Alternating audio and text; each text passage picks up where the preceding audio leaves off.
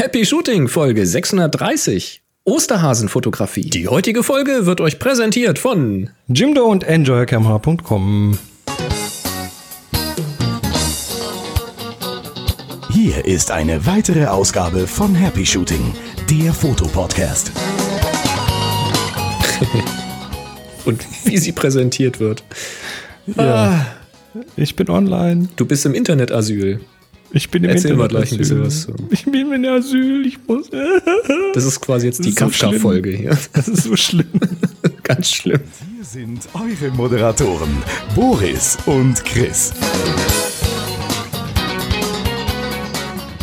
Ach ja. Bevor wir da reingehen, kurz ein Überblick, was wir heute in der Sendung haben. Wir reden über Laub, über Kameras mit Z, über Shortcuts, über Olympus.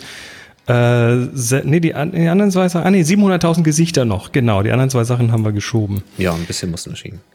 Ja, äh, es geht um Fotografie. Es äh, kommt heute bei mir von einer anderen Location als sonst. Vielleicht hört man es ein bisschen hallen. Hallo. Ähm, ja, aber so ist das halt. Bevor wir einsteigen, gibt's aber wie immer ein Geräusch. Na, wie immer. Wie, wie, wie neulich wieder mal, seit neuestem, wieder ein Geräuschrätsel. Das hat uns diesmal der Uwe geschickt.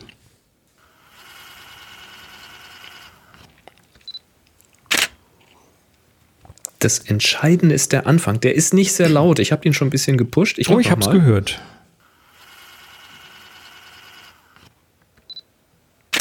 Also der Anfang ist das Das, Entscheidende. das klingt so ein bisschen, als ob die Anlauf nimmt. ja, so ein bisschen, ne? Wie so, Die nimmt so, Peng. wie so ein Zehnkämpfer oder so. Ja, Nicht schlecht. vom Uwe. Ja, ähm, warum bin ich im Asyl? Man, man erinnert sich vielleicht, dass die, ich glaube, die vorletzte Sendung war es, wo, wo wir ja auch verschieben mussten und äh, bei uns zu Hause das Internet kaputt war. Und jetzt ist es wieder kaputt, insgesamt seit über 50 Stunden.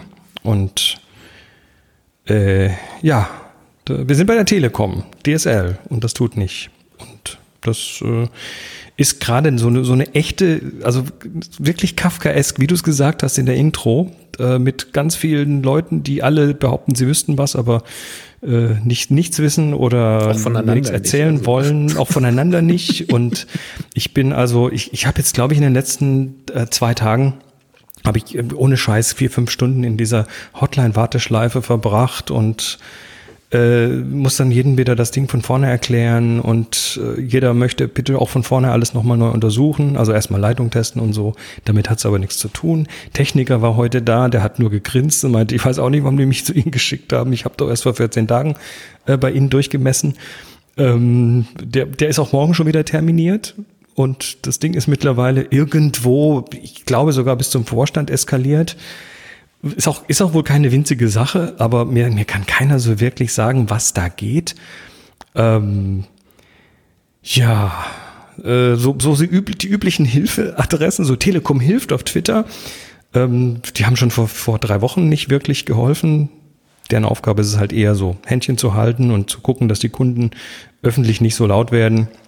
Oh, sie können auch was tun, aber bei solchen technischen Ähm, Ja, Sachen aber wird das nicht schon schwierig. wirklich viel. Also auch heute. Verwaltungstechnisch können sie halt sehr viel helfen. Das, das habe ich schon in Anspruch genommen. ja, Aber ich glaube, bei solchen Geschichten sind denen auch die. Ich glaube, da- da erleben die nicht viel was anderes äh, als du. Also nachdem ich da heute dann mich einfach mal auf Twitter so ein bisschen äh, so richtig ausgelassen habe, haben sie ganz proaktiv direkt bei mir angerufen. ja, das ist, das ist, das ist die Feuerlöschtruppe, ganz klar. Ja, na klar. Ähm, aber hier bei uns brennt's halt. Die sind ja schon auch nett, aber man ist dann auch irgendwann mal mit den Nerven blank, wenn das jetzt zum wiederholten Male dann irgendwie Stunden und Tage lang vor allen Dingen ausfällt. Naja, ich habe auf jeden Fall Asyl und zwar habe ich Asyl hier in Hannover bei Enjoy Camera. Ich sitze bei denen im Konferenzraum und äh, darf deren Internet benutzen. Das war, es war total klasse, weil, also, also der Sponsor rettet die Sendung. Das ist Jetzt, jetzt sponsern sie noch das Internet hier. Das so- ist schon eine gute Werbung. Nee, ich habe da, ich hab da ange angerufen und gesagt, hey, Leute, ist das okay, wenn ich da mal irgendwie bei euch und so, nee, kein Thema, komm her. Tja, Aber ich glaube, so muss das damals bei Kafka gewesen sein, als er 1909 das Gespräch mit dem Betrunkenen geschrieben hat. Da hat, ist ihm wahrscheinlich auch die Internetverbindung flöten gegangen und hat da in den Hotlines gehangen. Und das Ja, hat er dann oder- einfach mal aufgeschrieben. also oder, oder ich befinde mich gerade irgendwie in, in Terry Gilliams äh, Brasil. Das könnte es auch sein. Ja. Also so fühlt sich das an. Oder vielleicht bin ich Don Quixote und kämpfe gerade gegen Windmühlen. Also irgendwie so, das Thema taucht ja in der Literatur immer wieder auf und ja. ich lebe das gerade so jeden Tag. Und, äh, und weißt du, das Schöne ist ja, bei Aber uns draußen Humor bleibt einem auch nichts dann. Ne? Natürlich nicht. Bei uns draußen ist halt äh, LTE ist eher so kannst du nicht brauchen, schon gar nicht, um irgendwas drüber zu streamen oder große ja, Datenmengen rüber zu ziehen. Also ein Balken LTE, der dann ab und zu mal zu Edge wird und so. Naja. Äh, da könnte man jetzt natürlich noch eine Richtantenne und was weiß ich alles, aber ja. Das Leute, das ist nicht mein Job, das zu fixen. Das ist das Job von der Telekom. Äh, richtig, vor allen Dingen so eine Antenne kostet auch wieder Geld. Die musst du auch erstmal irgendwo anschließen können. Die kannst du nicht einfach an irgendeinen beliebigen Router anschließen. Da ist schon genau. ein bisschen Hardware nötig. Ich habe mir ja damals so eine 3G-Antenne geholt ja, die passte mit so einem kleinen Kabel dann an so eine Karte, die ins Notebook gesteckt äh, wurde. Und das bringt tatsächlich richtig, richtig was. Mhm. Ähm, aber wie du schon sagst, das kann jetzt nicht dein Job sein, dass du dir einen Router suchst, wo du eine externe Antenne dran kriegst und das, das kann jetzt nicht. Also, also ich, ich sage, ohne das Thema jetzt noch weiter zu vertiefen, ihr werdet spätestens nächste Woche hören, wie es ausgegangen ist ja, oder ja. ihr kriegt es auf Twitter mit. Äh, ich wollte einfach mal kurz Danke sagen allen, die, äh, die mir virtuell die, die, die Daumen gedrückt haben, äh, diejenigen, die mir so ein bisschen auch noch hinter den Kulissen Hilfestellung gegeben haben und ihr seid alle klasse. Mhm. Und vielleicht, äh, ja, schickt mehr Alkohol. Ja irgendwann. Schickt mir Alkohol. Moni hört übrigens den Stream gerade von zu Hause über LTE. Also sie sitzt oh. jetzt quasi in der Nähe vom, vom, von dem einen Wohnzimmerfenster, wo man den Empfang hat. Ja, und der Stream ist ja auch entsprechend dünn. Das geht ja auch. ja, aber nur, nur auf der einen Hausseite und das ist, ja, ah. egal. Also ich äh, bin gerade schwer gehandicapt und äh, ich, ich finde es nicht gut. Nee. Du, wir drücken dir mal alle äh, die Daumen und ja. Ich danke. Schauen wir mal. Aber du hast noch eine schöne Nachricht, denn äh, du hast ja noch mehrere Podcasts. Genau, ich habe noch mehrere Podcasts und äh, da gibt's jetzt äh, den einen, The Future of Photography, mhm. den wir mittlerweile zu viert machen mit, äh, cool. äh, mit Adrian und Ima aus Irland und dem äh, Jeremiah aus, aus Hollywood. Wir äh, haben richtig viel Spaß und es kommen sehr, sehr interessante und sehr tiefe Gespräche dabei raus. Und wir haben jetzt gerade die 100. Sendung heute am Mittwoch, wo wir das aufnehmen, am 16. Oktober. Na, herzlichen Glückwunsch. Äh, released. Sehr geil. Das ist schon irgendwie so ein kleiner, schöner 100 ist Milestone. ein cooler Schritt. Ja. Tja. Ich kann mich noch erinnern, als wir die 100 rausgebracht haben. Das war noch Zeit. Wo sind wir jetzt? 630? Ach du Scheiße. Das holen wir mit uh, The Future Photography nicht mehr ein. Ach, wer weiß. Nun gut, Nun wir gut. sind wir sind heute live, also es ist der 16. Mittwoch, der 16. Oktober 2019 äh, und äh, wir haben natürlich auch wieder unsere Kanäle offen für Fragen. Sollte also von euch irgendwelche Fragen kommen über fotografische Dinge, äh, dann werft sie uns im Slack in den Kanal HS Fragen oder auf Twitter mit dem Hashtag HS Frage. Hm. Hm. Kommen wir zu den Nachträgen. Da gibt es einen sehr schön von Uwe. Es geht um Laubfärbungen. Wir sprachen in Folge 625 darüber. Er schreibt: Moin, habe die Folge 625, das Herbst-Special, auf meiner Urlaubsreise im Indian Summer in Ontario gehört. Interessant. Das Thema äh, Laubfärbung und Vorhersagen. Dabei fiel mir als Link-Tipp zum Thema für Ontario noch ein: äh, ontarioparks.com slash fallcolor mit OU geschrieben. Ähm, also das Color. Ist zwar keine Vorhersage, sondern die Darstellung des Ist-Zustands. Während der Reise konnten wir aber schön die Veränderung der Karten passend zu der Region erkennen und es deckt sich mit den Vororterlebnissen.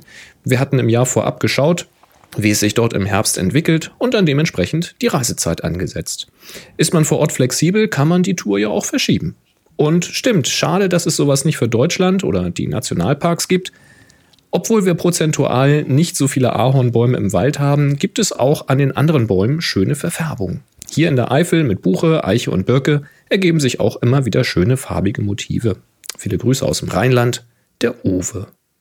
Ja, haben wir bei uns auch gerade tatsächlich, also da, wo unser Pferdchen steht, da ist ganz viel Wald drumrum und drin. Oh, das ist herrlich. Auch schon auf dem Weg dahin fährt man so teilweise durch den Wald. Also, ja, nicht mitten durch, aber so Rumpel, Rumpel. Ja, du weißt schon, wie das so ist mit so eng geschlungenen Straßen, die so, ja, mhm. ne? links und rechts. Ja, ja. Du siehst relativ viel Bruch noch tatsächlich von den Stürmen noch vom letzten Jahr. Das ist äh, ziemlich erschreckend, was da alles weggeknickt ist. Aber das ist äh, so die Herbstfärbung. Ich mag das ja total gerne. Ja, das ist total schön. Vielleicht, vielleicht könnte ich ja jetzt, wo ich quasi ja nichts anderes zu tun habe, auch mal mit den Spaziergängen machen. Ja, das würde sich zum Beispiel mal anbieten. Tu mal was für deine Gesundheit. Geh mal, Geh mal raus, ja. Genau. Ja. Kannst ja eh nichts machen. Okay. Ja, der, der Adi hat auch einen Nachtrag. Willst du mal? Jawohl. Hallo Gemeinde, höre jetzt erst die Folge und finde die obige Frage leider nicht. Daher also hier mein Senf per Mail. Folgendes Verfahren hilft, wenn man einzelne Bilder vom iPhone in Lightroom auf den PC importieren möchte. Voraussetzung, Lightroom Mobile auf dem Handy und in Lightroom äh, die, die Option mit Lightroom synchronisieren eingeschaltet. Auf iPhone in Fotos Bilder auswählen, teilen unter, unten links die Box mit Pfeil raus. Ja, also das Lightroom-Button halt. Ne? Genau. Lightroom Mobile als Ziel zum Teilen auswählen. Danach irgendwann Lightroom Mobile starten und die Bilder werden importiert und landen im Lightroom auf PC. Das also ist eigentlich straightforward mit Bordmitteln. Das klingt mir aber nach Android. Das geht auf iOS nee, nee, das, nicht das so, ist, oder? Äh, auf dem iOS geht das genauso. Echt? Ja, ja, du kannst äh, von überall her Bilder teilen nach äh, Lightroom rein. Das ist kein Problem. Aber er wird sagte, dann Lightroom nicht gleich gestartet, wenn du das nach Lightroom mm, teilst? Da ist ein Button drin, dass du dann Lightroom jetzt starten kannst. Das ist so ein klassisches Share-Sheet. Das äh, wird quasi in die Zwischenablage gepumpt von dem Device und dann hast du dann einen Button, jetzt Lightroom starten. Musst du aber Aha. nicht, kannst auch irgendwas anderes machen und das später starten. Interessant. Ähm, ja, also der Weg ist soweit eigentlich schon klar. Äh, Adi, das Problem, was ich damit habe, ist halt, ich habe gar keine Lust, ir irgendwann mal hinterher durch den Fundus zu gehen und rauszusuchen, welche Bilder müsste ich denn jetzt reinkopieren und welche sind noch nicht in Lightroom kopiert, weil auf diesem Weg kriegst du nämlich dann auch vielleicht mal Dubletten rein. Das ist so ein bisschen das Ding. Ich habe aber inzwischen erfahren, dass du ab iOS 13, was ich noch nicht installiert habe, aus Gründen, äh, dass du ab iOS 13 einstellen kannst, welche Kamera-App starten soll, wenn du auf dem Lockscreen ähm, das Kamera, also dieses Kamera-Icon drückst. Das kann man jetzt? Das kannst du einstellen. Kannst eine beliebige Kamera-App auswählen. Echt? Und man soll wohl auch Lightroom wählen können, nur geht dann nicht direkt die Kamera auf, sondern du musst dann in Lightroom halt nochmal irgendwie die Kamera auswählen. Aber möglich wäre das. Hier. Und äh, was mir insofern auch nur zum Teil weiterhilft, weil es ist ja immer nur eine, die ich da auswählen kann. Ich müsste ja zwei haben, dass ich sage, so jetzt will ich hier so ein Casual-Bild machen. Das will ich mit der einen App und jetzt will ich richtig ein Foto-Foto machen. Das will ich jetzt mit Lightroom machen. Ja, sowas fehlt halt ein bisschen. Ne? Weil in dem Moment, wo, wo man es macht, da hat man dann keine Zeit und dann hinterher vergisst man es. Und äh, wo stellt man das ein? Äh, das muss in den Einstellungen irgendwo gehen. Okay, das suchen wir jetzt nicht live hier, aber. Ich mache ähm, mal kurz den Chat auf, vielleicht ist das da zu sehen. Wer, wo kann ich die Kamera in die. Nee, das geht hier gar nicht. Da, da, Nö. da. Moment, ich mache gerade die Webseite auf. Bleiben Sie dran. Erfahren Oder Sie gleich den super Megatipp. Alternativkamera-App am Sperrbildschirm. Da, da, da. Automation ermöglicht es, also die Automation ermöglichen es erstmals, ah. den auf dem Sperrbildschirm eingezeigten Kameraknopf zum Starten beliebiger Drittanwendung zu nutzen. Dazu muss lediglich ein neuer Kurzbefehl angelegt werden, der als Trigger für seine Automation auf den Start der Kamera-App reagiert. Ah, okay. Das ist, das also ist es gibt, mit der es Hand gibt eine, hinterm Arm und überhaupt. Okay. Genau, also ein Kurzbefehl, der einsteigt mit, wenn Kamera geöffnet wird und dann ausführen, eine App öffnen. Und da kannst du halt eine beliebige App eintragen. Also das ist, ja, das ist dann quasi tatsächlich indirekt. Okay, okay, okay, okay. Damit kann man das machen. Und äh, ja, aber es ist dann eben trotzdem immer nur die eine und nicht wahlweise. Obwohl vielleicht, Wieso? es eine Automation ist, könnte man es ja beliebig komplex machen. Ne? Du könntest in der Automation abfragen, ah. äh, ein Menü aufpoppen, welche Kamera willst du, obwohl das überhaupt auf das Homebildschirm geht. Hm. Adi, schön, dass wir mal drüber gesprochen haben. Ich behalte das mal weiter im Hinterkopf. äh, ja, mach du mal die Sendung weiter. Ich probiere das mal kurz. Ja, probier das aus. Ich erzähle so lange mal was über Nikon. Nikon hat nämlich die Z50 vorgestellt. Das ist äh, spiegellose Z-Kamera, ne? Z6, Z7, wir sprachen drüber, Vollformat. Z50 ist jetzt die APS-C spiegellose Kamera von Nikon. Das heißt, die haben sich jetzt tatsächlich voll dieser äh, Z-Reihe verschrieben. Und Z bedeutet jetzt ganz offensichtlich nicht nur Fullframe, sondern eben auch Crop, sprich APS-C-Format.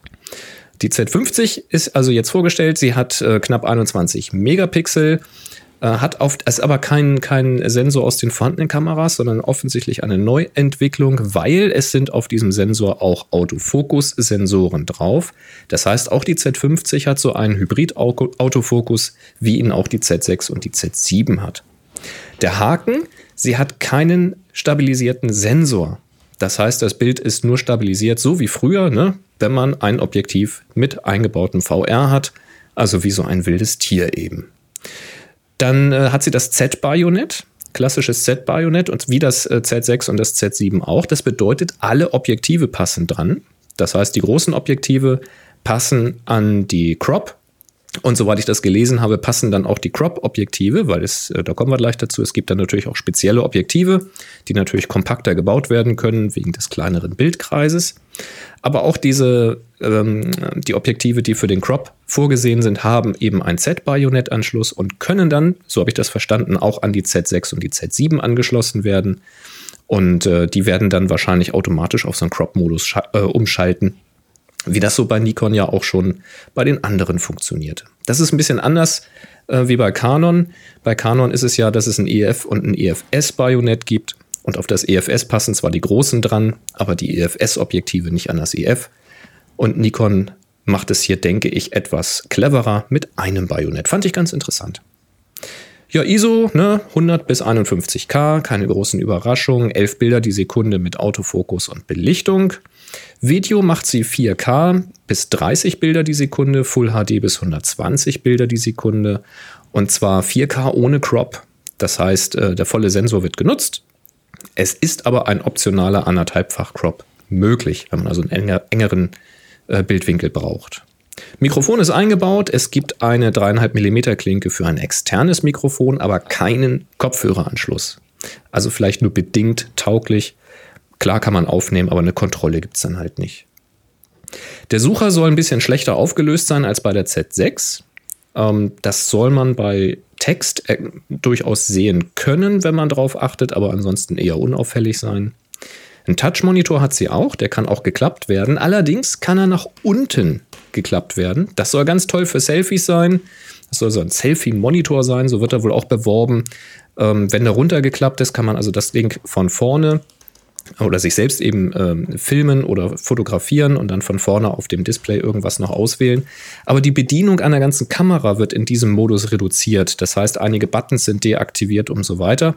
Sie sagen, damit man äh, nicht versehentlich irgendwas an der Kamera verstellt, während man eben für ein Selfie die Kamera versucht zu greifen und zu halten. Das mag jetzt natürlich für Selfie toll sein. Jetzt frage ich mich, wer jetzt überwiegend mit einer Z50 äh, Selfies machen würde. Weil ein bisschen blöd ist es natürlich, dass so ein Monitor nach unten geklappt wird. Weil so als Vlogger hast du da einen Griff unten dran. Das ist schon mal ganz schlecht, weil entweder, entweder geht der Monitor da gar nicht erst hin oder wenn er da hingeht, siehst du nichts. Und wenn du richtig Video aufmachst oder Foto machst, dann hast du da ein richtiges Stativ stehen. Also nach unten finde ich immer die dümmste aller Möglichkeiten. Und dass die Kamera dann nicht mehr vollständig bedienbar ist, wenn das nach unten geklappt ist, ja, das mag dem Zweck für Selfies vielleicht äh, zuträglich sein, aber da hoffen wir dann vielleicht mal auf ein Firmware-Update, dass man es abschalten kann. Weil vielleicht will man das ja mal nach unten äh, geklappt haben, um einen Kontrollmonitor nach vorne zu haben, aber möchte das Ding trotzdem komplett bedienen können. Also, nun ja. Es ist ein kleiner ja. Blitz eingebaut. Obendrauf ist ein Blitzschuh, also alles keine Überraschung. Wi-Fi ist eingebaut. Es gibt aber, und das hat mich überrascht, keinen Anschluss für einen externen Intervallauslöser. Das heißt, wenn du die Kamera fern auslösen möchtest, geht das nur mit der proprietären Bluetooth-Fernbedienung von Nikon. Auch, auch nicht per Wi-Fi? Das weiß ich nicht, ob es über Wi-Fi möglich ist. Aber du kannst halt keinen Hardware-Anschluss machen. Da komme ich drauf, weil ich habe das Review gelesen beim äh, Gunther Wegner. Äh, den verlinken wir auch mal. Den hatten wir ja auch schon in der Sendung. Der hm. macht das ganz ausführlich. Und der hat ja durchaus auch ein Hardware-Projekt für seine ähm, für seine Zeitrafferaufnahmen, die dann von Tag in die Nacht gehen, also diese heilige Gralaufnahmen. Lightroom Time-Lapse und Timelapse ist genau. Ne, und da wird eben dann computergeneriert die Belichtungszeit angepasst. Das heißt, die Kamera steht dann auf dem manuellen Modus und die Belichtungszeit wird dann über den Auslöser geregelt. Und das kannst du an der Kamera dann eben so erstmal vergessen. Das ist ein bisschen blöd.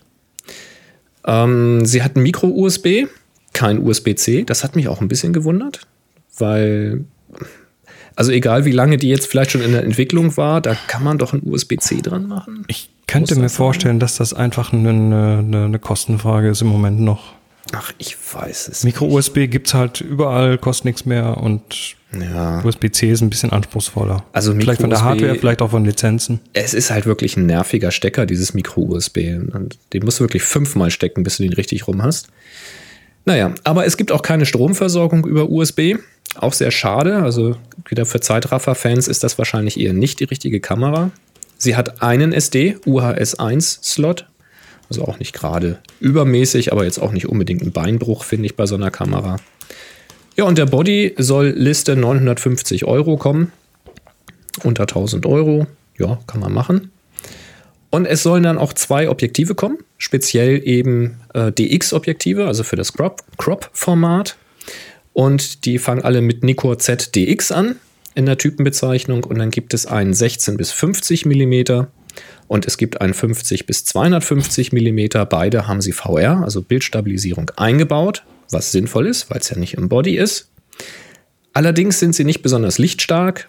Bei dem 16 bis 50, also so leichter Weitwinkel bis sanftes Porträttele, äh, da reden wir von einer äh, Offenblende von 3,5 und keine durchgehende Blende. Das heißt, am langen Ende sind wir dann schon bei 6,3. Und bei dem Telezoom, das 50 bis 250, da reden wir von 4,5 bis 6,3 Blende. Sind also keine Lichtwunder. Dafür kosten sie nicht viel. Das, ähm, das kleinere Zoom liegt bei 360 und das Telezoom bei 410 Euro. Das denke ich geht in Ordnung, das kann man machen. Und wenn man das Ganze im Kit kauft, dann wird es deutlich günstiger. Also ähm, muss ich jetzt nicht alles aufzählen. Könnt ihr nachgucken. Äh, kann man ordentlich Geld sparen. Gibt auch ein, gibt ein Kit mit beiden Objektiven, da hat man das ganze Paket für relativ schlankes Geld.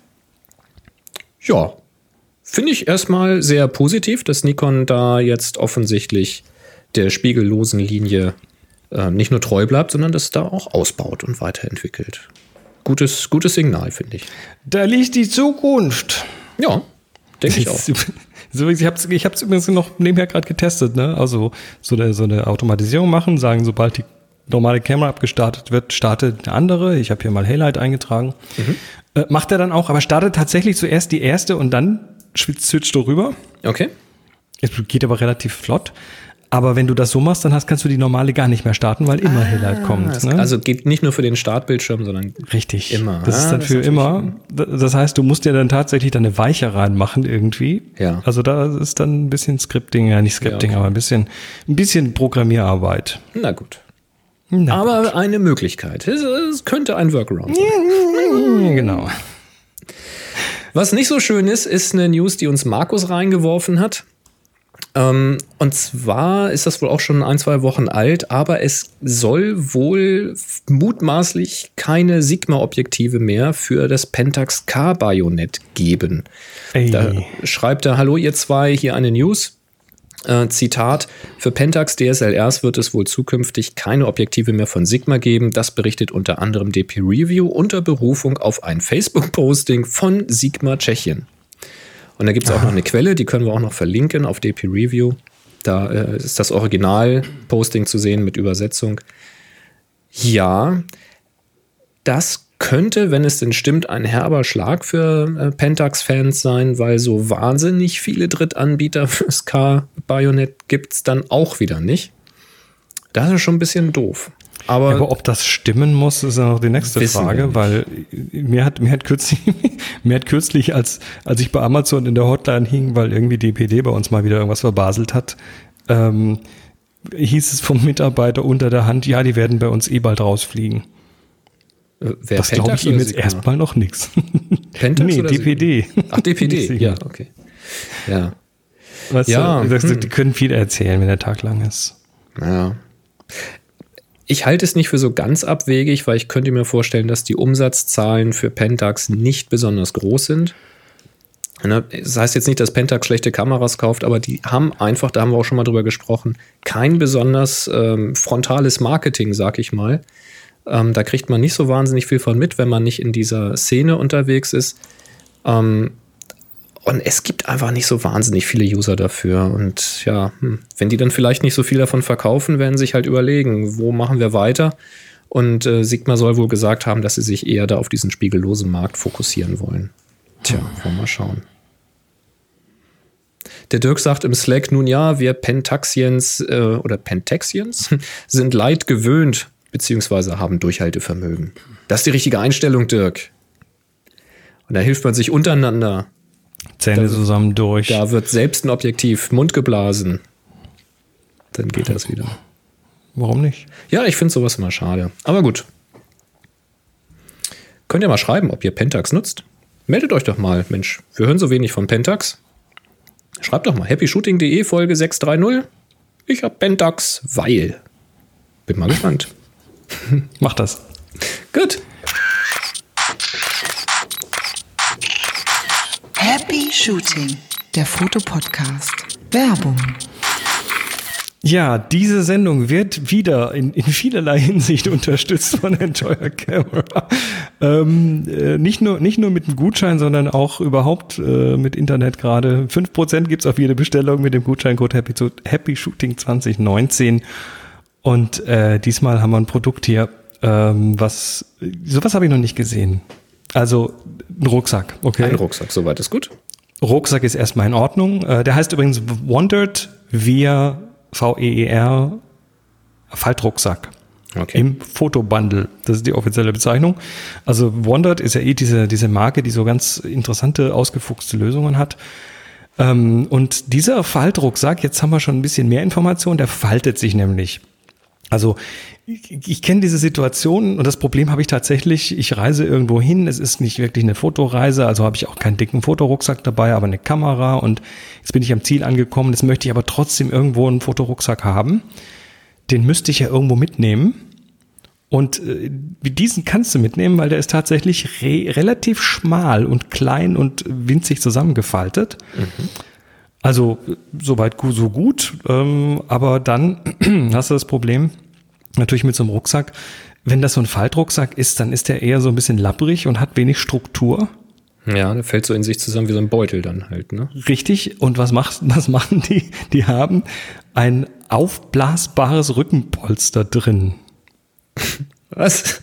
Also, äh, es ist, ja, ein aufblasbares Rückenpolster drin, was, also das, das musst du dir vorstellen wie so ein Gitter, aber das besteht seh, aus ich, Bürsten, aus aufblasbar. Ja.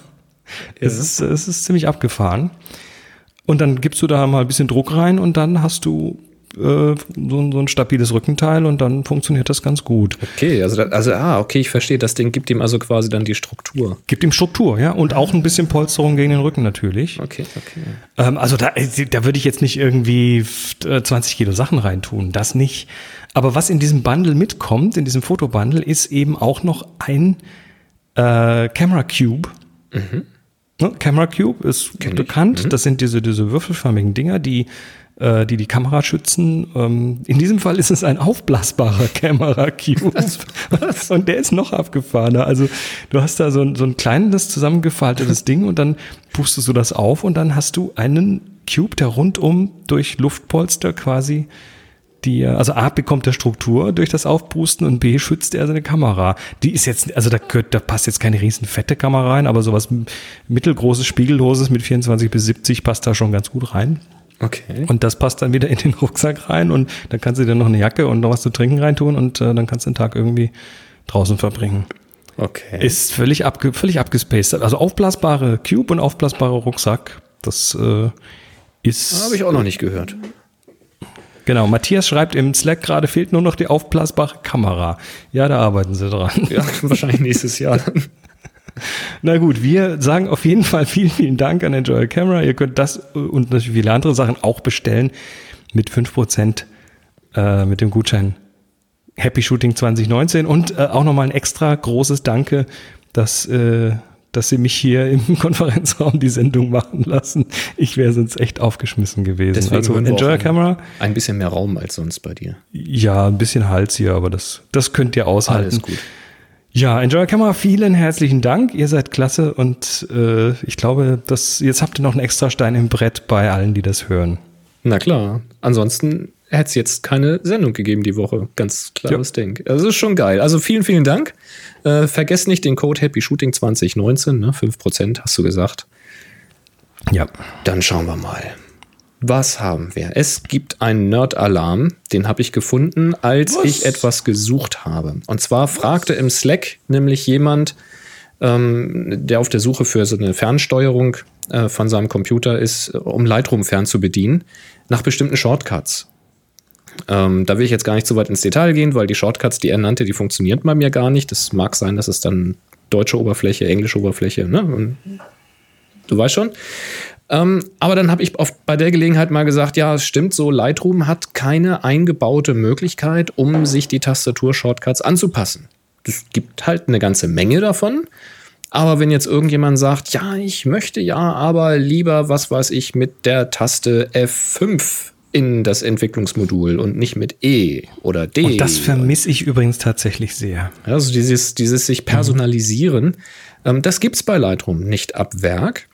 Aber es hat offensichtlich jemand herausgefunden, zumindest in der Windows-Version, das wird aber in der Mac-Version wahrscheinlich nicht viel anders sein, man muss nur die Stelle finden, dass es eine äh, Konfigurationsdatei gibt. Das ist jetzt aber wirklich, das ist jetzt nerdig. Also wenn ihr, wenn ihr noch nicht programmiert habt, wenn ihr nicht wisst, was eine JSON oder XML-Datei ist, wie sowas strukturiert ist und mit welchen Editoren man da am besten dran geht und welche Zeichen man lässt, äh, dann vergesst das einfach. Es gibt gleich zum nächsten Kapitel. Wenn ihr aber sagt, ach hier Nerd, ich bin bin bin ich, ne, und hab schon lange nichts mehr getan und meine 20 Raspberry Pis hier, die langweilen sich sowieso, weil sie sich schon alle gegenseitig programmieren, dann guckt euch mal diese Webseite an. Da ist nämlich eine Anleitung drin, zumindest für die Windows-Version, wo diese Konfigurationsdatei ist, wie sie ungefähr aufgebaut ist. Und die, sie soll sehr umfangreich sein. Ich habe nicht nachgeguckt, weil ich habe keine äh, Windows-Version davon. Und ich war auch zu faul, jetzt auf meinem Mac zu suchen, weil ich das Problem nicht konkret habe. Aber da kann man dann mit etwas Glück eben den Shortcut für seinen gewünschten Befehl finden und dann einfach eine andere Taste eintragen. Und wenn man dann Lightroom startet, reagiert Lightroom mit einer anderen Taste auf diesen Shortcut. Also Disclaimer, da kann natürlich alles Mögliche bei in die Hose gehen. Ich habe keine Ahnung, wie Lightroom mit so einer Konfigurationsdatei umgeht, wenn man zum Beispiel zwei Funktionen auf dieselbe Taste legt. Was dann passiert, klassisch das erste oder das letzte, also eins von beiden wird dann halt ausgewertet. Oder es stürzt ab. ne, Im schlimmsten Fall schmiert es das ab. Kann auch passieren. Das ja. würde ich also gerade äh, einem Produkt wie Lightroom durchaus auch zutrauen. Ähm, also da kann alles Mögliche in die Hose gehen. Äh, man muss halt gucken, wie die vorhandene Struktur da drin ist, wenn man sagt, ich will aber jetzt mit Shift irgendwas oder äh, Alt irgendwas oder so. Da muss man eben gucken, wie das äh, kodiert sein muss. Ähm, aber fand ich ganz interessant und ich weiß, dass wir einige Nerds hier unter den Zuhörern haben, die auch mit Lightroom arbeiten oder wollen das könnte für euch sein. Und sollte das bei euch geklappt haben, würde ich mich über Feedback freuen. Also entweder im Slack oder gleich als Kommentar, happyshooting.de Folge 630. Oder wenn ihr sagt, yo, ich habe gefunden, wie das auf Mac funktioniert. Ich weiß jetzt, wo die Config-Datei liegt und was weiß ich. entweder ist es auch eine XML oder irgendwas anderes. Ähm, und das funktioniert genauso, nur die Datei liegt an der an der Stelle. Auch da bitte gerne mal ein Feedback, vielleicht mit dem Pfad dahin oder sowas. Auch gerne als Kommentar happyshooting.de Folge 630 oder per E-Mail an info@happyshooting.de. Und überhaupt wird schon klappen. Und überhaupt. Du, mhm. Boris, du bist doch Olymp, Olymp wie nennt man das? Ein Olympionike? Nee, Olympianer? Olymp Olympus. Was? Ich bin, I'm Spartacus. Ich bin Olympus. Nein, äh, du hast ja, du hast ja einen Olympus. Ich habe sogar zwei, ja. Du bist da so voll auf dem Olympus-Pfad. Äh, ja, voll drauf. Ähm, Wusstest du es da? Ich fange nochmal an. Wusstest du, dass Olympus 100 Jahre alt ist? Äh, nein, das ist tatsächlich an mir vorbeigegangen, obwohl ich hätte eigentlich einen Newsletter haben müssen, aber den habe ich wahrscheinlich. Das ist wahrscheinlich im Spam gelandet. Ja, oder ich habe ihn schon aussortiert. Keine Ahnung. Ah, ja, ähm, das ist ganz interessant. Also, Respekt. Die haben jetzt 100-jähriges und äh, interessant, äh, eine Kleinigkeit hier, dass die zum Beispiel am Anfang nur tatsächlich Mikroskope und medizinisches Equipment gemacht haben, mhm. bevor die überhaupt mit Kameras angefangen haben und äh, am Anfang haben sie tatsächlich, wollten sie eigentlich nur Objektive bauen, aber das wollte keiner kaufen und dann haben sie dann eine Kamera dran gemacht und plötzlich ging das los. Also so fing das mit Olympus wohl an. Ähm, es gibt eine Website, die ist äh, in diesem Artikel verlinkt, die da so eine Timeline mal macht, äh, so mit den Milestones, was da alles äh, sich in der ganzen Zeit irgendwie an Produkten angesammelt hat. Und äh, das ist einfach mal ganz interessant. Also für alle, die Olympus haben und die so ein bisschen mehr oh. über die Geschichte ihres Kameraherstellers wissen wollen, das äh, lohnt sich auf jeden Fall mal reinzuschauen. Da, da müssen wir gerade, ich äh, muss mal gerade eine Vorsicht äußern. Lass mich mal gerade. Nein, das wollen wir nicht. Und Was zwar habe ich auf den Link geklickt, den wir hier haben. Lass das, lass mich das ist ein F-Stoppers-Beitrag. Äh, wo ist er? Wo ist er? Da, genau, auf F-Stoppers. Und dann habe ich im F-Stoppers gleich auf den ersten Link, A Fun Infographic, ja. geklickt. Und dann fing bei mir hier auf der Webseite gleich an, oh, Scanning äh, Mac-Betriebssystem. Und er hat mir hier einen Mac-Cleaner runtergeladen. Was? So der hat dir was runtergeladen? Ja, das ja, also der, der Link dahinter ist verseucht. Oh oh. Da ist okay. irgendwas gehackt worden. Äh, dann liegt da mal, ich, ich krieg hier nichts. Bei mir passiert hier gar nichts, wenn ich da drauf gehe. Aber ich habe hier auch äh, irgendwie dicke Werbeblocker und Zeug liegen. Das wird es wahrscheinlich ja, sein. Wahrscheinlich. Also bei mir hat er gleich einen Mac Cleaner runtergeladen und ein großes Overlay mit äh, Scanning vor Antivirus, also der Klassiker halt. Okay, dann werden wir das nicht verlinken, aber wir werden zumindest sagen, dass Olympus 100 Jahre alt ist und äh, herzlichen Glückwunsch. Ja, wunderbar. Ja, gut, dass du das gefunden hast. Ja, gerade mal eben draufgeklickt. Ja, ja. Na gut, äh, es gibt. Die bösen Webseitenhacker. Geht sterben, aber lass ja, uns in Ruhe, bitte. Genau, Danke. geht sterben. Ähm, es gibt einen ganz interessanten Beitrag, der auf arzi.net rauskam, ähm, der ja mal geguckt hat, wie viel Geld denn so in verschiedenen Bereichen, äh, allerdings auf den Blick auf die USA, aber wie viel äh, ja, wie viel Geld da so fließt und gemacht wird in verschiedenen äh, Ecken. Ne? Dann schaut man sich mal so die verschiedenen Wirtschaftsbereiche an und äh, ist kommt dann so bei so Sachen wie Landwirtschaft oder Transportation an und äh, die haben mal eben rausgerechnet, dass der Kunstsektor das alles übertrifft. Aha. Der hat im, ich glaube, die Zahlen sind von 2015, äh, 763,6 Milliarden der amerikanischen Wirtschaft beigetragen. Und das ist schon nicht schlecht. Wie ist das prozentual zu sehen? Gibt es da irgendwo eine Aussage? Also die, die Aussage hier ist, dass der, der Kunstsektor 4,2 Prozent des gesamten Bruttosozialproduktes äh, in 2015 äh, bestritten hat.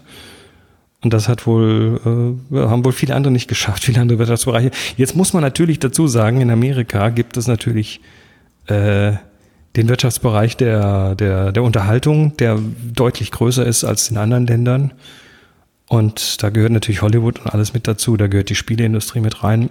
Aber trotzdem, wir als Menschen hinter der Kamera, wir sind ja generell so auf diesem künstlerischen Feld unterwegs und das ist schon eine, eine schöne Bestätigung, dass wir da auch was tun, was Wert hat. Ne? Für viele ist das ja so dieses, naja, Kunst, ja, alles nur Pillepalle und äh, lern was Gescheites, geh zur Bank oder geh zur Bahn oder sonst was. Ähm, ja, also mit Kunst kann man doch auch irgendwie hm. was, was hinbekommen. Na, Fand ich sehr schön, das zu lesen. Ja, auf jeden Fall. Also wenn es auch sehr Amerika äh, amerikanisch zentriert ist, aber es hat halt so eine Grundaussage, die ich erstmal ganz positiv finde. Ja, kann man mal nach außen tragen, ne? Das, hm. Dass es nicht nur brotlose Kunst ist. Hm. Ja, sehr schön. Ja, ähm, hast du den Megaface-Skandal mitbekommen? Äh, sagt mir, glaube ich, nichts, nein. also, Megaface ist eine Datenbank und zwar eine Datenbank von Gesichtern. Mhm. Wozu braucht man sowas? Man braucht es zum Beispiel, äh, um, um mit Machine Learning Modelle zu, zu trainieren. Okay. Also zum Beispiel Gesichtserkennungsmodelle. Weil äh, du hast ja hast irgendwie hast du dein, dein, dein neuronales Netz und dann gibst du dem halt Gesichter zum, zum äh, Verdauen und dann spuckt das hinten raus, was weiß ich, irgendwas, was es erkennen soll. Überhaupt Gesicht oder Männlein, Weiblein oder sonst was. Und ähm, dazu brauchst du halt ein sogenanntes Dataset und dieses Dataset besteht eben aus diesen Bildern und aus Informationen über diese Bilder. Okay. Damit das ähm, Netzwerk dann lernen kann, was richtig ist und was falsch. Mhm. Jetzt möchtest du vielleicht dein Dataset, äh, dein, dein, dein Erkennungsnetzwerk ähm, so machen, dass es besser wird als das von der Konkurrenz. Das ist ja üblicherweise das Ziel. Um das auch tatsächlich in, der, in dem wissenschaftlichen Sinne äh, quasi sagen zu dürfen, das ist besser als das, musst du aber mit dem identischen Dataset arbeiten. Ja, wenn du irgendwelche anderen Daten ranziehst, du, dann kannst du die Ergebnisse auch nicht vergleichen. Kannst nicht vergleichen, ist klar. Mhm. Genau. Jetzt gibt es bei der äh, University of Washington das sogenannte Megaface. Das ist ein Datenset von ja, knapp 700.000 Menschen, äh, über eine Million Bilder, also auch teilweise mehrere von der Person. Und äh, da gab es jetzt dann doch ein bisschen eine Kontroverse darum, weil diese Bilder teilweise aus äh, Quellen kommen, zum Beispiel von Flickr. Okay. Und das geht also teilweise lange zurück. Und da gab es dann doch so den ein oder anderen Protest, als Leute rausgefunden haben, dass sie in diesem, in diesem äh, Dataset drin sind, obwohl sie da eigentlich nie zugestimmt haben.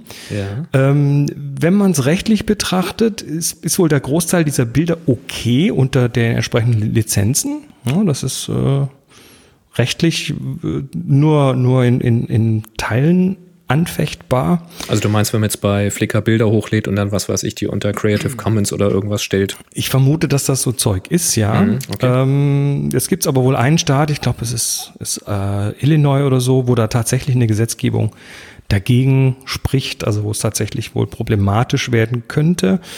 Ähm, und ja, das ist äh, was, was noch so ein bisschen kribbelig an der Sache ist, dass äh, diese, das, da stehen jetzt zwar keine Namen neben den Menschen, aber die Flickr-User-IDs stehen daneben. Ja, das ist ja schon so gut wie ein Name. Und das ist natürlich völliger ja Reverse Engineeren. Genau. Das ist also alles so ein bisschen seltsam. Äh, das hat aber natürlich jetzt, äh, also die Welle, die es geschlagen hat, ist, glaube ich, nicht groß genug gewesen, weil dieses Dataset ist immer noch easy zu bekommen und äh, das wird wahrscheinlich auch so aus wissenschaftlicher Sicht, die wollen das halt so weiterhaben, weil ansonsten können sie ja ihre Netzwerke nicht vergleichen und auch nicht auch nicht trainieren. Dann müsstest du von vorne anfangen. Ja. ja, und das ist äh, so ein bisschen eine verzwickte Geschichte. Wie man da jetzt äh, damit umgehen soll, ähm, kann ich gar nicht sagen, aber ich bin natürlich erstmal schon ziemlich ein bisschen geschockt bin ich. Weil diese, diese Trainingssets, die werden natürlich auch für Sachen verwendet, für die du sie vielleicht nicht verwendet haben möchtest, weißt du? Gesichtserkennung ist ja, ja mal extrem umstrittene Geschichte. Da hast du äh, ja nicht nur irgendwie, ne, siehe, siehe Berlin und äh, Polizei macht dann irgendwie, versucht Verbrecher zu finden und nutzt natürlich Gesichtserkennungssysteme, die mit so einem Dataset dann auch trainiert wurden.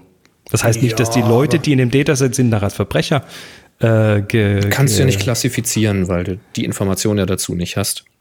Aber es, es geht halt um das Thema äh, Gesichtserkennung und es geht um das Thema, womit trainiert man denn diese Netzwerke? Also jetzt ohne da lange drüber nachgedacht zu haben, so aus dem Bauch heraus würde ich sagen, wenn dieses Dataset entstanden ist aus Quellen, die öffentlich zugänglich und genehmigt waren, also sprich Fotos, die unter der Creative Commons sind, unter der korrekten Lizenz generell sind und nicht komplett eingeschränkt sind, dann bin ich da relativ wenig schockiert, weil da wäre ich dann eher überrascht, dass sie sich an ähm, irgendwelche Lizenzregeln halten und nicht einfach die Google-Bildersuche anschmeißen und runterladen, was sie finden können, äh, weil das ist ja die Alternative. Also ich verstehe das, ich verstehe das, äh, was du da sagst, aber ähm, es ist ja, es ist ja immer noch ein Unterschied zwischen, äh, darf man's? Also sprich, ist es von der Lizenz abgedeckt und äh, sollte man es tun? Ja, was ist die Alternative? Ne? Die Alternative wäre, du müsstest dir ein eigenes Dataset aufbauen. Das schaffst du wieder nur mit Leuten in deiner Umgebung oder müsstest einen horrenden Aufwand betreiben, was weiß ich, indem du eine App vermarktest, wo du sagst, nehmen sie an der Forschung teil, das sind die konkreten Konditionen, mach bitte jetzt ein ja, Selfie nicht? von dir.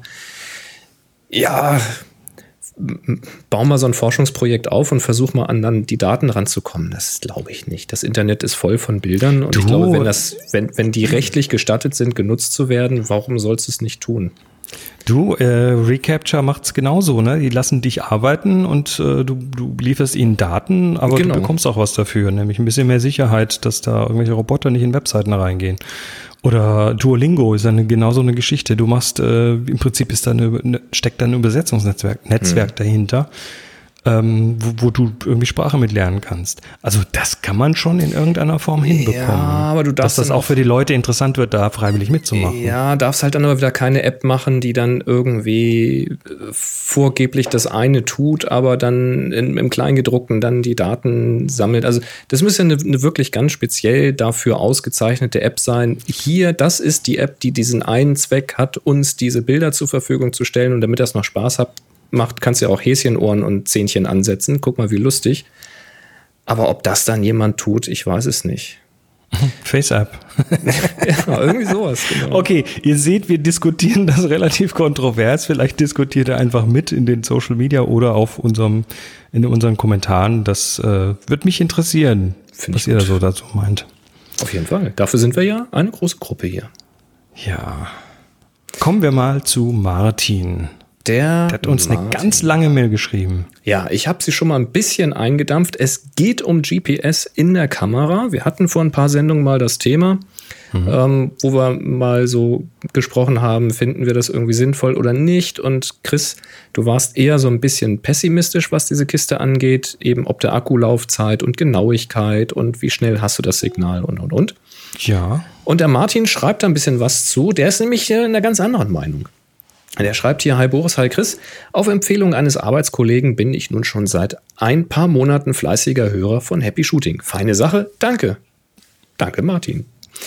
Jetzt ist der Zeitpunkt, äh, ich fange nochmal an. Jetzt ist der Zeitpunkt gekommen, wo ich mich auch mal melden möchte. In Folge da ist sie 623, ein Elfi. Seid ihr am Rande der Kamera Rumors auch auf GPS eingegangen? Mit etwas zurückhaltender Begeisterung. Dazu möchte ich was beitragen. Ich habe seit etwa drei Jahren eine Pentax, da ist es wieder, eine Pentax K3 ähm, Mark II. Kaufentscheidend war das GPS. Vielleicht auch, weil ich beruflich unter anderem damit zu tun habe. Und ich habe es nicht bereut, ganz im Gegenteil. Hatte die Kamera öfters auf Roadtrips im Urlaub dabei und es gibt nichts Genialeres, als jedes Foto gleich geogetaggt auf der Kamera zu haben. Ein Klick in Lightroom, schon hast du die Karte, an dieser Stelle auch Danke hier an die Tipps an Happy Shooting, wie man bei der Kaufversion von Lightroom die Google Maps reparieren kann. Hm. Klar, das geht auch mit einem externen GPS-Tracker, aber noch ein Gerät, noch ein Akku, der geladen werden will, nachträgliches Taggen, dann noch das Betrachten der Zeitzonenumstellung beim Taggen, dann lieber etwas, was immer dabei ist und einfach tut. Nun zu den angeführten Nachteilen der Canon GPS-Implementierung, natürlich auf meine K3 II bezogen. Chris, du hattest ja ein paar Beispiele genannt. Da geht er jetzt mal drauf ein. Mhm. Er sagt, die GPS-Track-Aufzeichnung ist bei der K3 II auf 24 Stunden beschränkt. Ich lasse die Kamera 24 Stunden aufzeichnen, alle 30 Sekunden eine Position, dazu noch so 100 oder 200 Fotos und der Akku ist abends immer noch mindestens ein Drittel voll. Nach einem Tag Urlaubsbilder ist ohnehin Nachladen angesagt. Da hat er recht. Also die Akkulaufzeit scheint bei der Kamera ganz ordentlich zu sein, auch mit GPS. Auf Startzeit. Ich nehme zur Lagerung immer den Akku raus, weil egal ob mit oder ohne GPS der Akku sonst nach zwei Wochen leer ist. Selbst im Haus auf dem Schreibtisch ohne Fensterblick ist nach circa fünf Minuten der GPS-Empfang zuverlässig da. Klar streut die Position mit einem circa 40 Meter Fehler, aber das macht ja nichts. Draußen ist auf Start zuverlässig nach spätestens zwei Minuten da. War die Kamera am selben Ort vorher eingeschaltet, ist GPS sofort da. Was sagen wir dazu? Ja, du, wenn, wenn du mit den zwei Minuten leben kannst äh, oder mit den fünf Minuten drinnen am Fenster, dann ist das völlig in Ordnung. Für mich ist das, für mich ist das schon zu langsam. Das ist das Bild gemacht und die Kamera wieder aus, ne? Ja, beziehungsweise dann, dann habe ich schon irgendwie zehn Bilder drin und äh, ja. die sind dann eben nicht getaggt. Dann muss ich hinterher diese Bilder halt nachfahren. Also für mich persönlich ist, sind diese zwei Minuten schon zu viel. Es haben dann eben doch nicht alle Bilder einen Tag, ne? Genau. Ähm, dann schreibt er Empfindlichkeit, superklasse. Selbst die Fahrt im geschlossenen Koffer Kofferraum, kein Kafka-Raum, im geschlossenen Kofferraum, kein Kombi, durch New York, also im Kofferraum durch New York, lieferte einen zwar etwas streuenden, aber zuverlässigen GPS-Track. Nur in der Boeing 787 gibt es keinen Empfang, bei allen anderen Flugzeugtypen aber schon. Interessant. Ist die 787 nicht aus, aus, aus Kohlefaser? Da müsste das doch durchgehen. Ja, vielleicht ist da irgendein äh, Geflecht drin, irgendein Gewebe drin. Oder Keine Ahnung. Metallgewebe. Wer weiß. Ja, Pentax K3 Mark II GPS eine super tolle Sache. Am Rande, es erlaubt auch den Astro-Modus, wo anhand der Position, Zeit und Neigung der Kamera die relative Erdrotation bestimmt wird und die dadurch entstehende Drehung durch eine, gering, äh, durch eine gegenläufige Spiegel, äh, Spiegeldrehung kompensiert wird.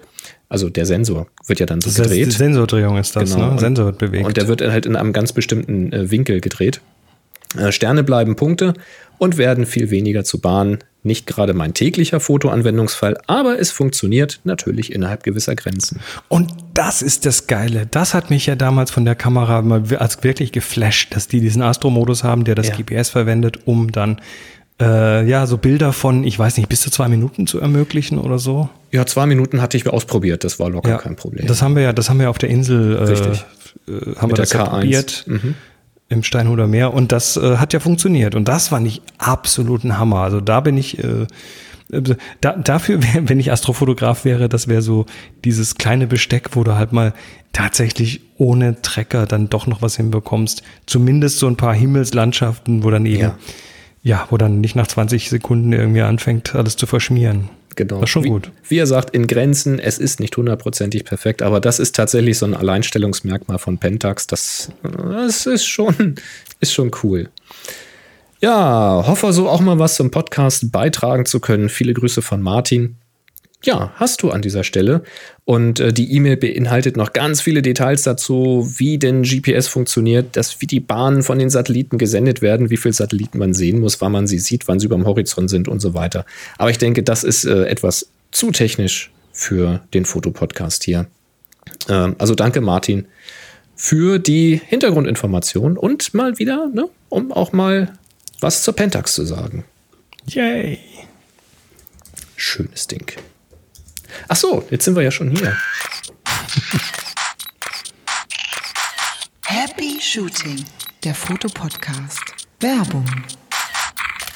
Ja, wir werden nämlich auch wieder unterstützt von Jimdo, wo ihr euch eine Webseite bauen könnt, das wisst ihr schon.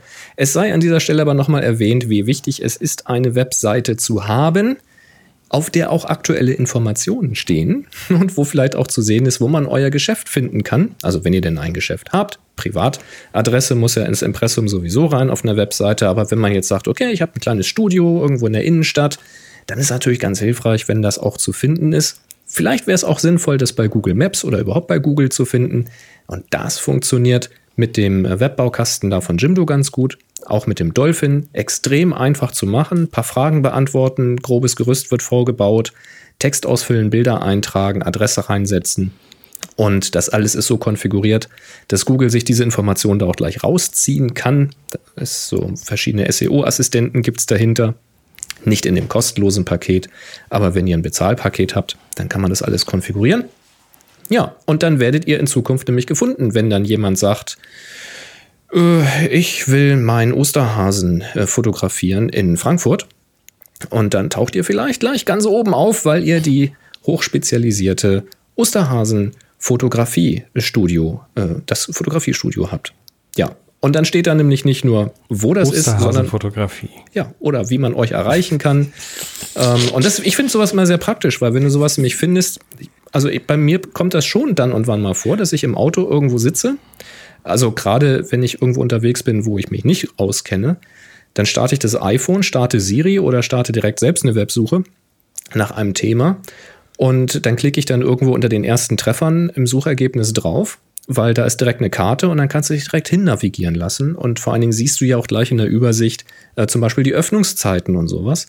Und das könnt ihr alles dann auf eure eigene Webseite packen. Oder wenn ihr jemanden kennt, der eben ein Geschäft hat, dann empfehlt ihm das mal, wenn er sowas noch nicht hat. Ähm, es ist, ich finde sowas als Kunde echt extrem wichtig. Und äh, Jimdo macht es eben auch Leuten sehr, sehr einfach, die sagen, ach, du weißt so, Webseite, das ist alles so kompliziert und dann will ich da irgendwie, wenn ich da eine Aktion habe, dann muss das da ja eigentlich auch rein, aber dann muss man das ja alles wieder programmieren und so. Und dann könnt ihr dem mal zeigen, nee, musst du nicht. Weißt du, hier hinklicken, weißt du, so wie du dich bei Facebook anmeldest, ne, klickst du dich da einfach mal bei Jimdo, bist auf deiner Seite und dann schreibst du dein Angebot da einfach rein. Er muss überhaupt keine Ahnung von Programmierung haben, sondern einfach reinschreiben. Wenn du Bock hast, noch ein kleines Foto dazu und fertig ist der Lack. Ähm, ich finde das, ich finde das tatsächlich grandios. Dass, äh, ich glaube, dass es da eine sehr, sehr große Zielgruppe für gibt. Äh, für Leute, die gerne eine Webseite hätten, die auch ansprechend aussieht und auch auf Smartphones, Tablets und PCs funktioniert. Ähm, aber die einfach nicht in der Lage sind oder sich nicht trauen oder dann von irgendwelchen ähm, Designerbuden, die wirklich richtig, richtig hochqualitative Webseiten machen können. Da wollen wir ja auch nichts dagegen sagen. Wenn ganz professionell das und ganz hoch individuell sein soll, dann kann man sich sowas von professionellen Buden ja ganz individuell bauen lassen. Das ist dann aber schweineteuer. Und weißt du, wenn dann jemand da hingeht, der sagt, also ich schreibe hier irgendwie eine Handvoll Rechnungen irgendwie im Monat und will aber einen schönen Webauftritt haben, dann willst du für deine Webseite nicht gleich irgendwie 10.000 Euro auf den Tisch schmeißen. Und da ist das, glaube ich, genau der richtige Start. Und denkt dran, wenn ihr damit loslegt und da ein bisschen Geld reinwerft, dann kriegt ihr ja auch eure eigene Domain, also euren Wunschname.de, .com, .store oder was es da so alles gibt. Ähm, und wenn ihr dann irgendwann mal sagt, so jetzt schreibe ich nicht mehr eine Handvoll Rechnungen im Monat, sondern jetzt mache ich eine Handvoll Rechnungen am Tag. Ich bin jetzt gewachsen, ich will jetzt eine individuelle Webseite haben und jetzt geht ihr zu der Designerbude und legt 10.000 Euro auf den Tisch, dann könnt ihr diese Domain ja immer noch mitnehmen. Aber ich denke, Jimdo ist ein cooler und ein fairer Start. Finde ich eine tolle Sache. Könnt sogar einen kleinen Shop mit reinbauen, recht sicher in Deutschland, weil die kommen aus Deutschland. Die sitzen in Hamburg und haben entsprechend auch einen deutschen Support. Finde ich eine tolle Sache. Probiert's mal aus. Ihr könnt kostenlos starten auf happyshooting.de slash Jimdo. Spielt mal ein bisschen mit rum, könnt ein paar Fotos zeigen. Wenn euch das gefällt und ihr klickt mal so ein Jahr oder zwei Jahre, ähm, benutzt doch gerne mal unseren Code Belichtigung. Da könnt ihr direkt mal 15 Euro sparen. Das lohnt sich schon. Ne, kann man auch ein paar Mal von Döner essen gehen. Auch ein schönes Ding. Und die Dönerbude findet man, weil die haben nämlich eine Webseite. So. Also danke Jimdo für den coolen Support. Nicht wahr? Jetzt ist der Chris weg. Jetzt ist er weg. Wahrscheinlich hat er sich stumm geschaltet nee, und da. weiß es noch gar nicht. Osterhasenfotografie? Ja. Echt jetzt? Ja, ist ja bald Weihnachten. Da muss man ja mal mit die Osterhasen ablichten. Na, wenn du meinst. Ähm, ja, wir kommen zum wichtigsten Teil der Sendung. Können ja auch sexy Osterhäschen sein. Tja, Terminkalender, was haben wir denn? Achso, haben wir was? Ja, haben wir. Den Terminkalender. Also deine Zuverlässigkeit beim Jingle abfahren, da müssen wir noch mal ein bisschen dran arbeiten, Herr Nienke. Ähm, Ach, das muss rau sein, das ist ehrlich. Äh, ja, wir haben einen äh, äh, einen einen ja also es hat es hat mit Fotografie irgendwie schon zu tun, aber vielleicht auch nicht. Also Frank hat was reingeschrieben. Also wenn du mit den Termin anfangen würdest, bevor ich den Jingle abspiele, dann würdest du zum Thema kommen, wenn der Jingle fertig ist. Haben wir Termine? Am 26.10. Äh, der Frank hat uns das reingeschrieben. Hey. Der 40 GM Lauf, ein Fotowalk im Deister. Das ist hier ein Berg in der Gegend. Ach, Im Rahmen das meines doch letztes Mal vorgelesen. Das ist, der, das, der, das ist der, der die, nee, den halt noch nicht als Termin, aber das war der, der die Jimdo-Seite gebaut hat für diesen Genau. Fotowalk. Genau, und deshalb haben wir jetzt einen Termin und zwar im Rahmen seines 40. Geburtstags veranstaltet er einen Langstreckenlauf. Interessierte Hobbyfotografen können gerne das Filetstück im herbstlichen Deister mit rund 22 Kilometer abwandern. Neben schöner Landschaft gibt's auch einige Lost Places am Streckenrand. Also vielleicht doch fotografisch und wir packen den Link mal in die Shownotes und sagen herzlichen Dank. Und wenn ihr einen Termin reinwerfen wollt, dann tut das bitte und zwar auf happyshooting.de slash Terminkalender und da, ja, alles Fotorelevante rein, Ausstellungen, aber auch mal solche Sachen Also ist schon ziemlich cool. Ja, schönes Projekt. Die Community, ne? Das ist cool. Ja, finde ich gut. Apropos Community. In der Pre-Show haben wir ja wieder Themen vorgeschlagen für eine neue Aufgabe, denn die aktuelle Aufgabe läuft dann aus. Das müsste die Mosaikaufgabe sein. Äh, die ist am 17.10. zu Ende. Also wer das jetzt live hört, hat noch Zeit. Und äh, die neue Aufgabe wurde dann gewählt. Und weil es einen Draw, also einen Gleichstand gab, habe ich entschieden, dass wir Verbindung nehmen. Das heißt, vom hat das was mit hat das was mit mit mit äh, irgendwelchen Internetverbindungen zu tun? Nein, nein, so? nein. Also jegliche Verbindung, pun intended, mit aktuellen Themen wären rein zufällig. Du, du weißt, dass ich hier am linken Augenlid schon so ein Zucken habe? ja, natürlich. Ja, also die Aufgabe ist Verbindung läuft vom 17.10. bis zum 31.10. Was bedeutet, dass ihr vom 17. Oktober bis zum 31. Oktober 2019 loszieht und ein neues Foto macht, wie ihr das Thema Verbindung interpretiert, fotografisch. Und wenn ihr dann ein Bild habt, was euch gefällt, dann ladet ihr das bei Flickr hoch, stellt es dort in die Happy Shooting Gruppe und vergebt den Tag HS Verbindung. Nicht wahr? Die Sonja fragt gerade, wieso Verbindung, weil mittlerweile was anderes mehr hat, aber als wir äh, das dann quasi beendet haben, dann war das halt noch nicht. Dann war das Gleichstand. Genau. Irgendwann müssen wir den Schlussstrich ja. ziehen. Genau. So schaut das aus. Nach oben scrollen gilt nicht. wer, wer hochscrollt, cheatet. So. Wir hatten ein Geräuschrätsel. Die Kamera, die Anlauf nimmt. Was war denn das? Dieses hier.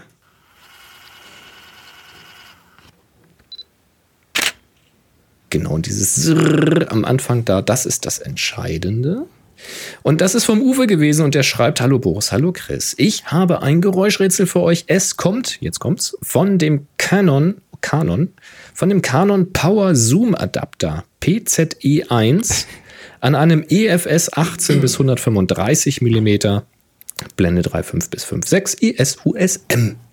Das Geräusch fängt an mit einem Zoom von 18 auf 135 mm, gefolgt von einer Auslösung. Ich hoffe, ihr könnt es verwenden. Freue mich auf die nächste Folge. 3, 2, 1, bzzt, klack. Das ist der Hammer. Also das ist ein, ein Motorantrieb für ein äh, normales Zoom-Objektiv, für um ein den, ganz spezielles, nämlich für dieses 18 bis 135. Genau, um den, um den Zoom quasi äh, ja, zu motorisieren. Genau, da kannst du Geschwindigkeit einstellen, schnell oder langsam. Also ich denke, das ist so für Videografen gedacht, dass du dann halt motorisiert zoomen kannst. Dann Und ich glaube, du aber, kannst auch fokussieren manuell. Dann musst du aber den, den, den, da musst du aber den Ton irgendwie anders herbekommen. Also ja, Musik hinterher drüber. Genau, Fettmusik drüber und dann wird das schon. Ja, fette Beats. klingt geil, klingt geil. Also das, das der Zoom, der Power Zoom klingt super. Naja, ich meine, heute ist das, heute ist das so im Filmbereich äh, ist das normal. Da hast du dann äh, ja tatsächlich diese diese diese Cinema-Objektive, die sind ja, äh, die haben ja schon so Zahngrenze, wo man dann so Sachen anflanschen kann. Das ist aber, glaube ich, in der Regel leiser das Zeug. Also es gibt ja auch spezielle Videoobjektive. Ich habe ja hier für die Olympus mir auch, als ich mein Objektiv geschrottet hatte, und das zur Reparatur war, hatte ich mir ein Ersatzobjektiv, ein günstigeres geholt. Das hat zum Beispiel äh, so einen WIP-Schalter oder so eine Wippe. Wenn du halt den Ring nach links oder nach rechts wippst, dann zoomt es. Das ist halt auch so für Video gedacht, ist aber auch, glaube ich, ein bisschen leiser. Ich habe es jetzt auch nicht genau im Kopf, habe es jetzt nicht benutzt beim Videodrehen. Ähm, und das war früher ja Usus. Also meine, meine erste äh, Videokamera, hier so eine, so eine wie High 8 oder wie das hieß, ähm, die hatte auch so eine Wippe, ne, zum Ranzoomen und Wegzoomen. Das hatten sie irgendwie alle. Das, das war normal. Bis ich dann irgendwann mal gelernt habe, das ist gar nicht so clever, das so bei Video ständig zu benutzen, weil das so tödlich langweilig beim Angucken ist. Also mhm. viel, viel, schöner ist es, ganz unauffällige Schnitte zu setzen und irgendwie das, das Tempo und den Rhythmus in, im Schnitt und aber ja, ein anderes Spiel. Schönes Ding. Ich wusste übrigens gar nicht, dass es sowas gibt. Und als ich äh, vor der Sendung nochmal recherchiert habe, was das eigentlich ist, dann musste ich doch ein bisschen schmunzeln, dass es ein Zubehör gibt, so ein Motorzoom, der tatsächlich für dieses eine Objektiv funktioniert und gedacht ist. Ich weiß nicht, ob das inzwischen auch an andere Objektive passt, aber ich glaube nicht. Das ist schon, schon krass. Ja, du, also wenn es einen Bedarf gibt, dann ja. macht man auch ein Produkt. Meist, also Uwe, manchmal. danke, das war echt eine Rarität. Fand ich klasse, habe ich wieder was gelernt hier. Super Ding. Ja, dann sind wir heute schon ein bisschen früher als sonst fertig, aber das, äh, ich kann auch hier den, den, das Internetcafé Enjoy Camera nicht ganz so weit überstrapazieren. Du musst auch abschließen, ne? Ich muss ja noch abschließen und zumachen und die Alarmanlage einschalten und alles. Ja, ähm, wir äh, sagen mal ganz herzlich Danke, alle Unterstützer, euch, die hier zuhört und die im Slack mithelfen. Das Übliche, ne? ihr wisst das, wir sind euch total dankbar, was ihr hier so in den Community-Projekten auch macht. Ähm, da kommt next, demnächst wahrscheinlich noch eines dazu. Haha. Und äh, das erzählen wir aber jetzt noch nicht. Und äh, ja, ihr dürft natürlich uns auch äh, so als Sendung unterstützen. Und da gibt's äh, iTunes mit Sternchen, es gibt die Social Media, wo man anderen von erzählen kann. Es gibt unsere Wunschlisten. Ist alles auf der Web Website happyshooting.de äh, ja, zu finden. Auch Phonic Credits sind auch immer gerne genommen. Ja, und äh, das wäre es jetzt eigentlich schon fast. Äh, wenn wenn ich nicht heute früh eine, eine Menge an E-Mails bekommen hätte und an, an Tweets. Ähm, äh, ja, für alle im Norden, der NDR, der NDR hat einen, ein Morgenradio und irgendwann so kurz vor halb sieben liefen wohl die Fräses. Das ist eine Comedy äh, aus dem, ja, die aus dem, aus dem NDR kommt und die eben im Frühstücksradio läuft. Und äh, da kam das hier. Jetzt kommen die Fräses! Svenny, Janka!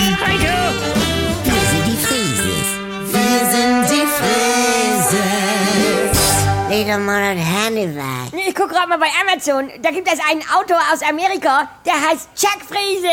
Also, oh. der gibt ja wohl alles. Ja, du zur Buchmesse, haben sie wieder gesagt. Über 70.000 Neuerscheinungen allein in Deutschland. Und, ja, ja, ich verplomb ja den ganzen Scheiß. Moin, Leute. Ja, moin. Also, das gibt ja alles als Buch. Okay. Äh, Svenny, gib mal ein Fischauge.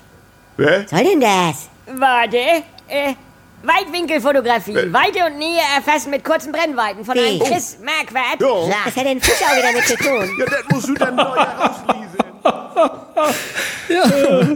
ja, ja ähm, jetzt, jetzt werden wahrscheinlich die Verkäufe durch die Decke gehen.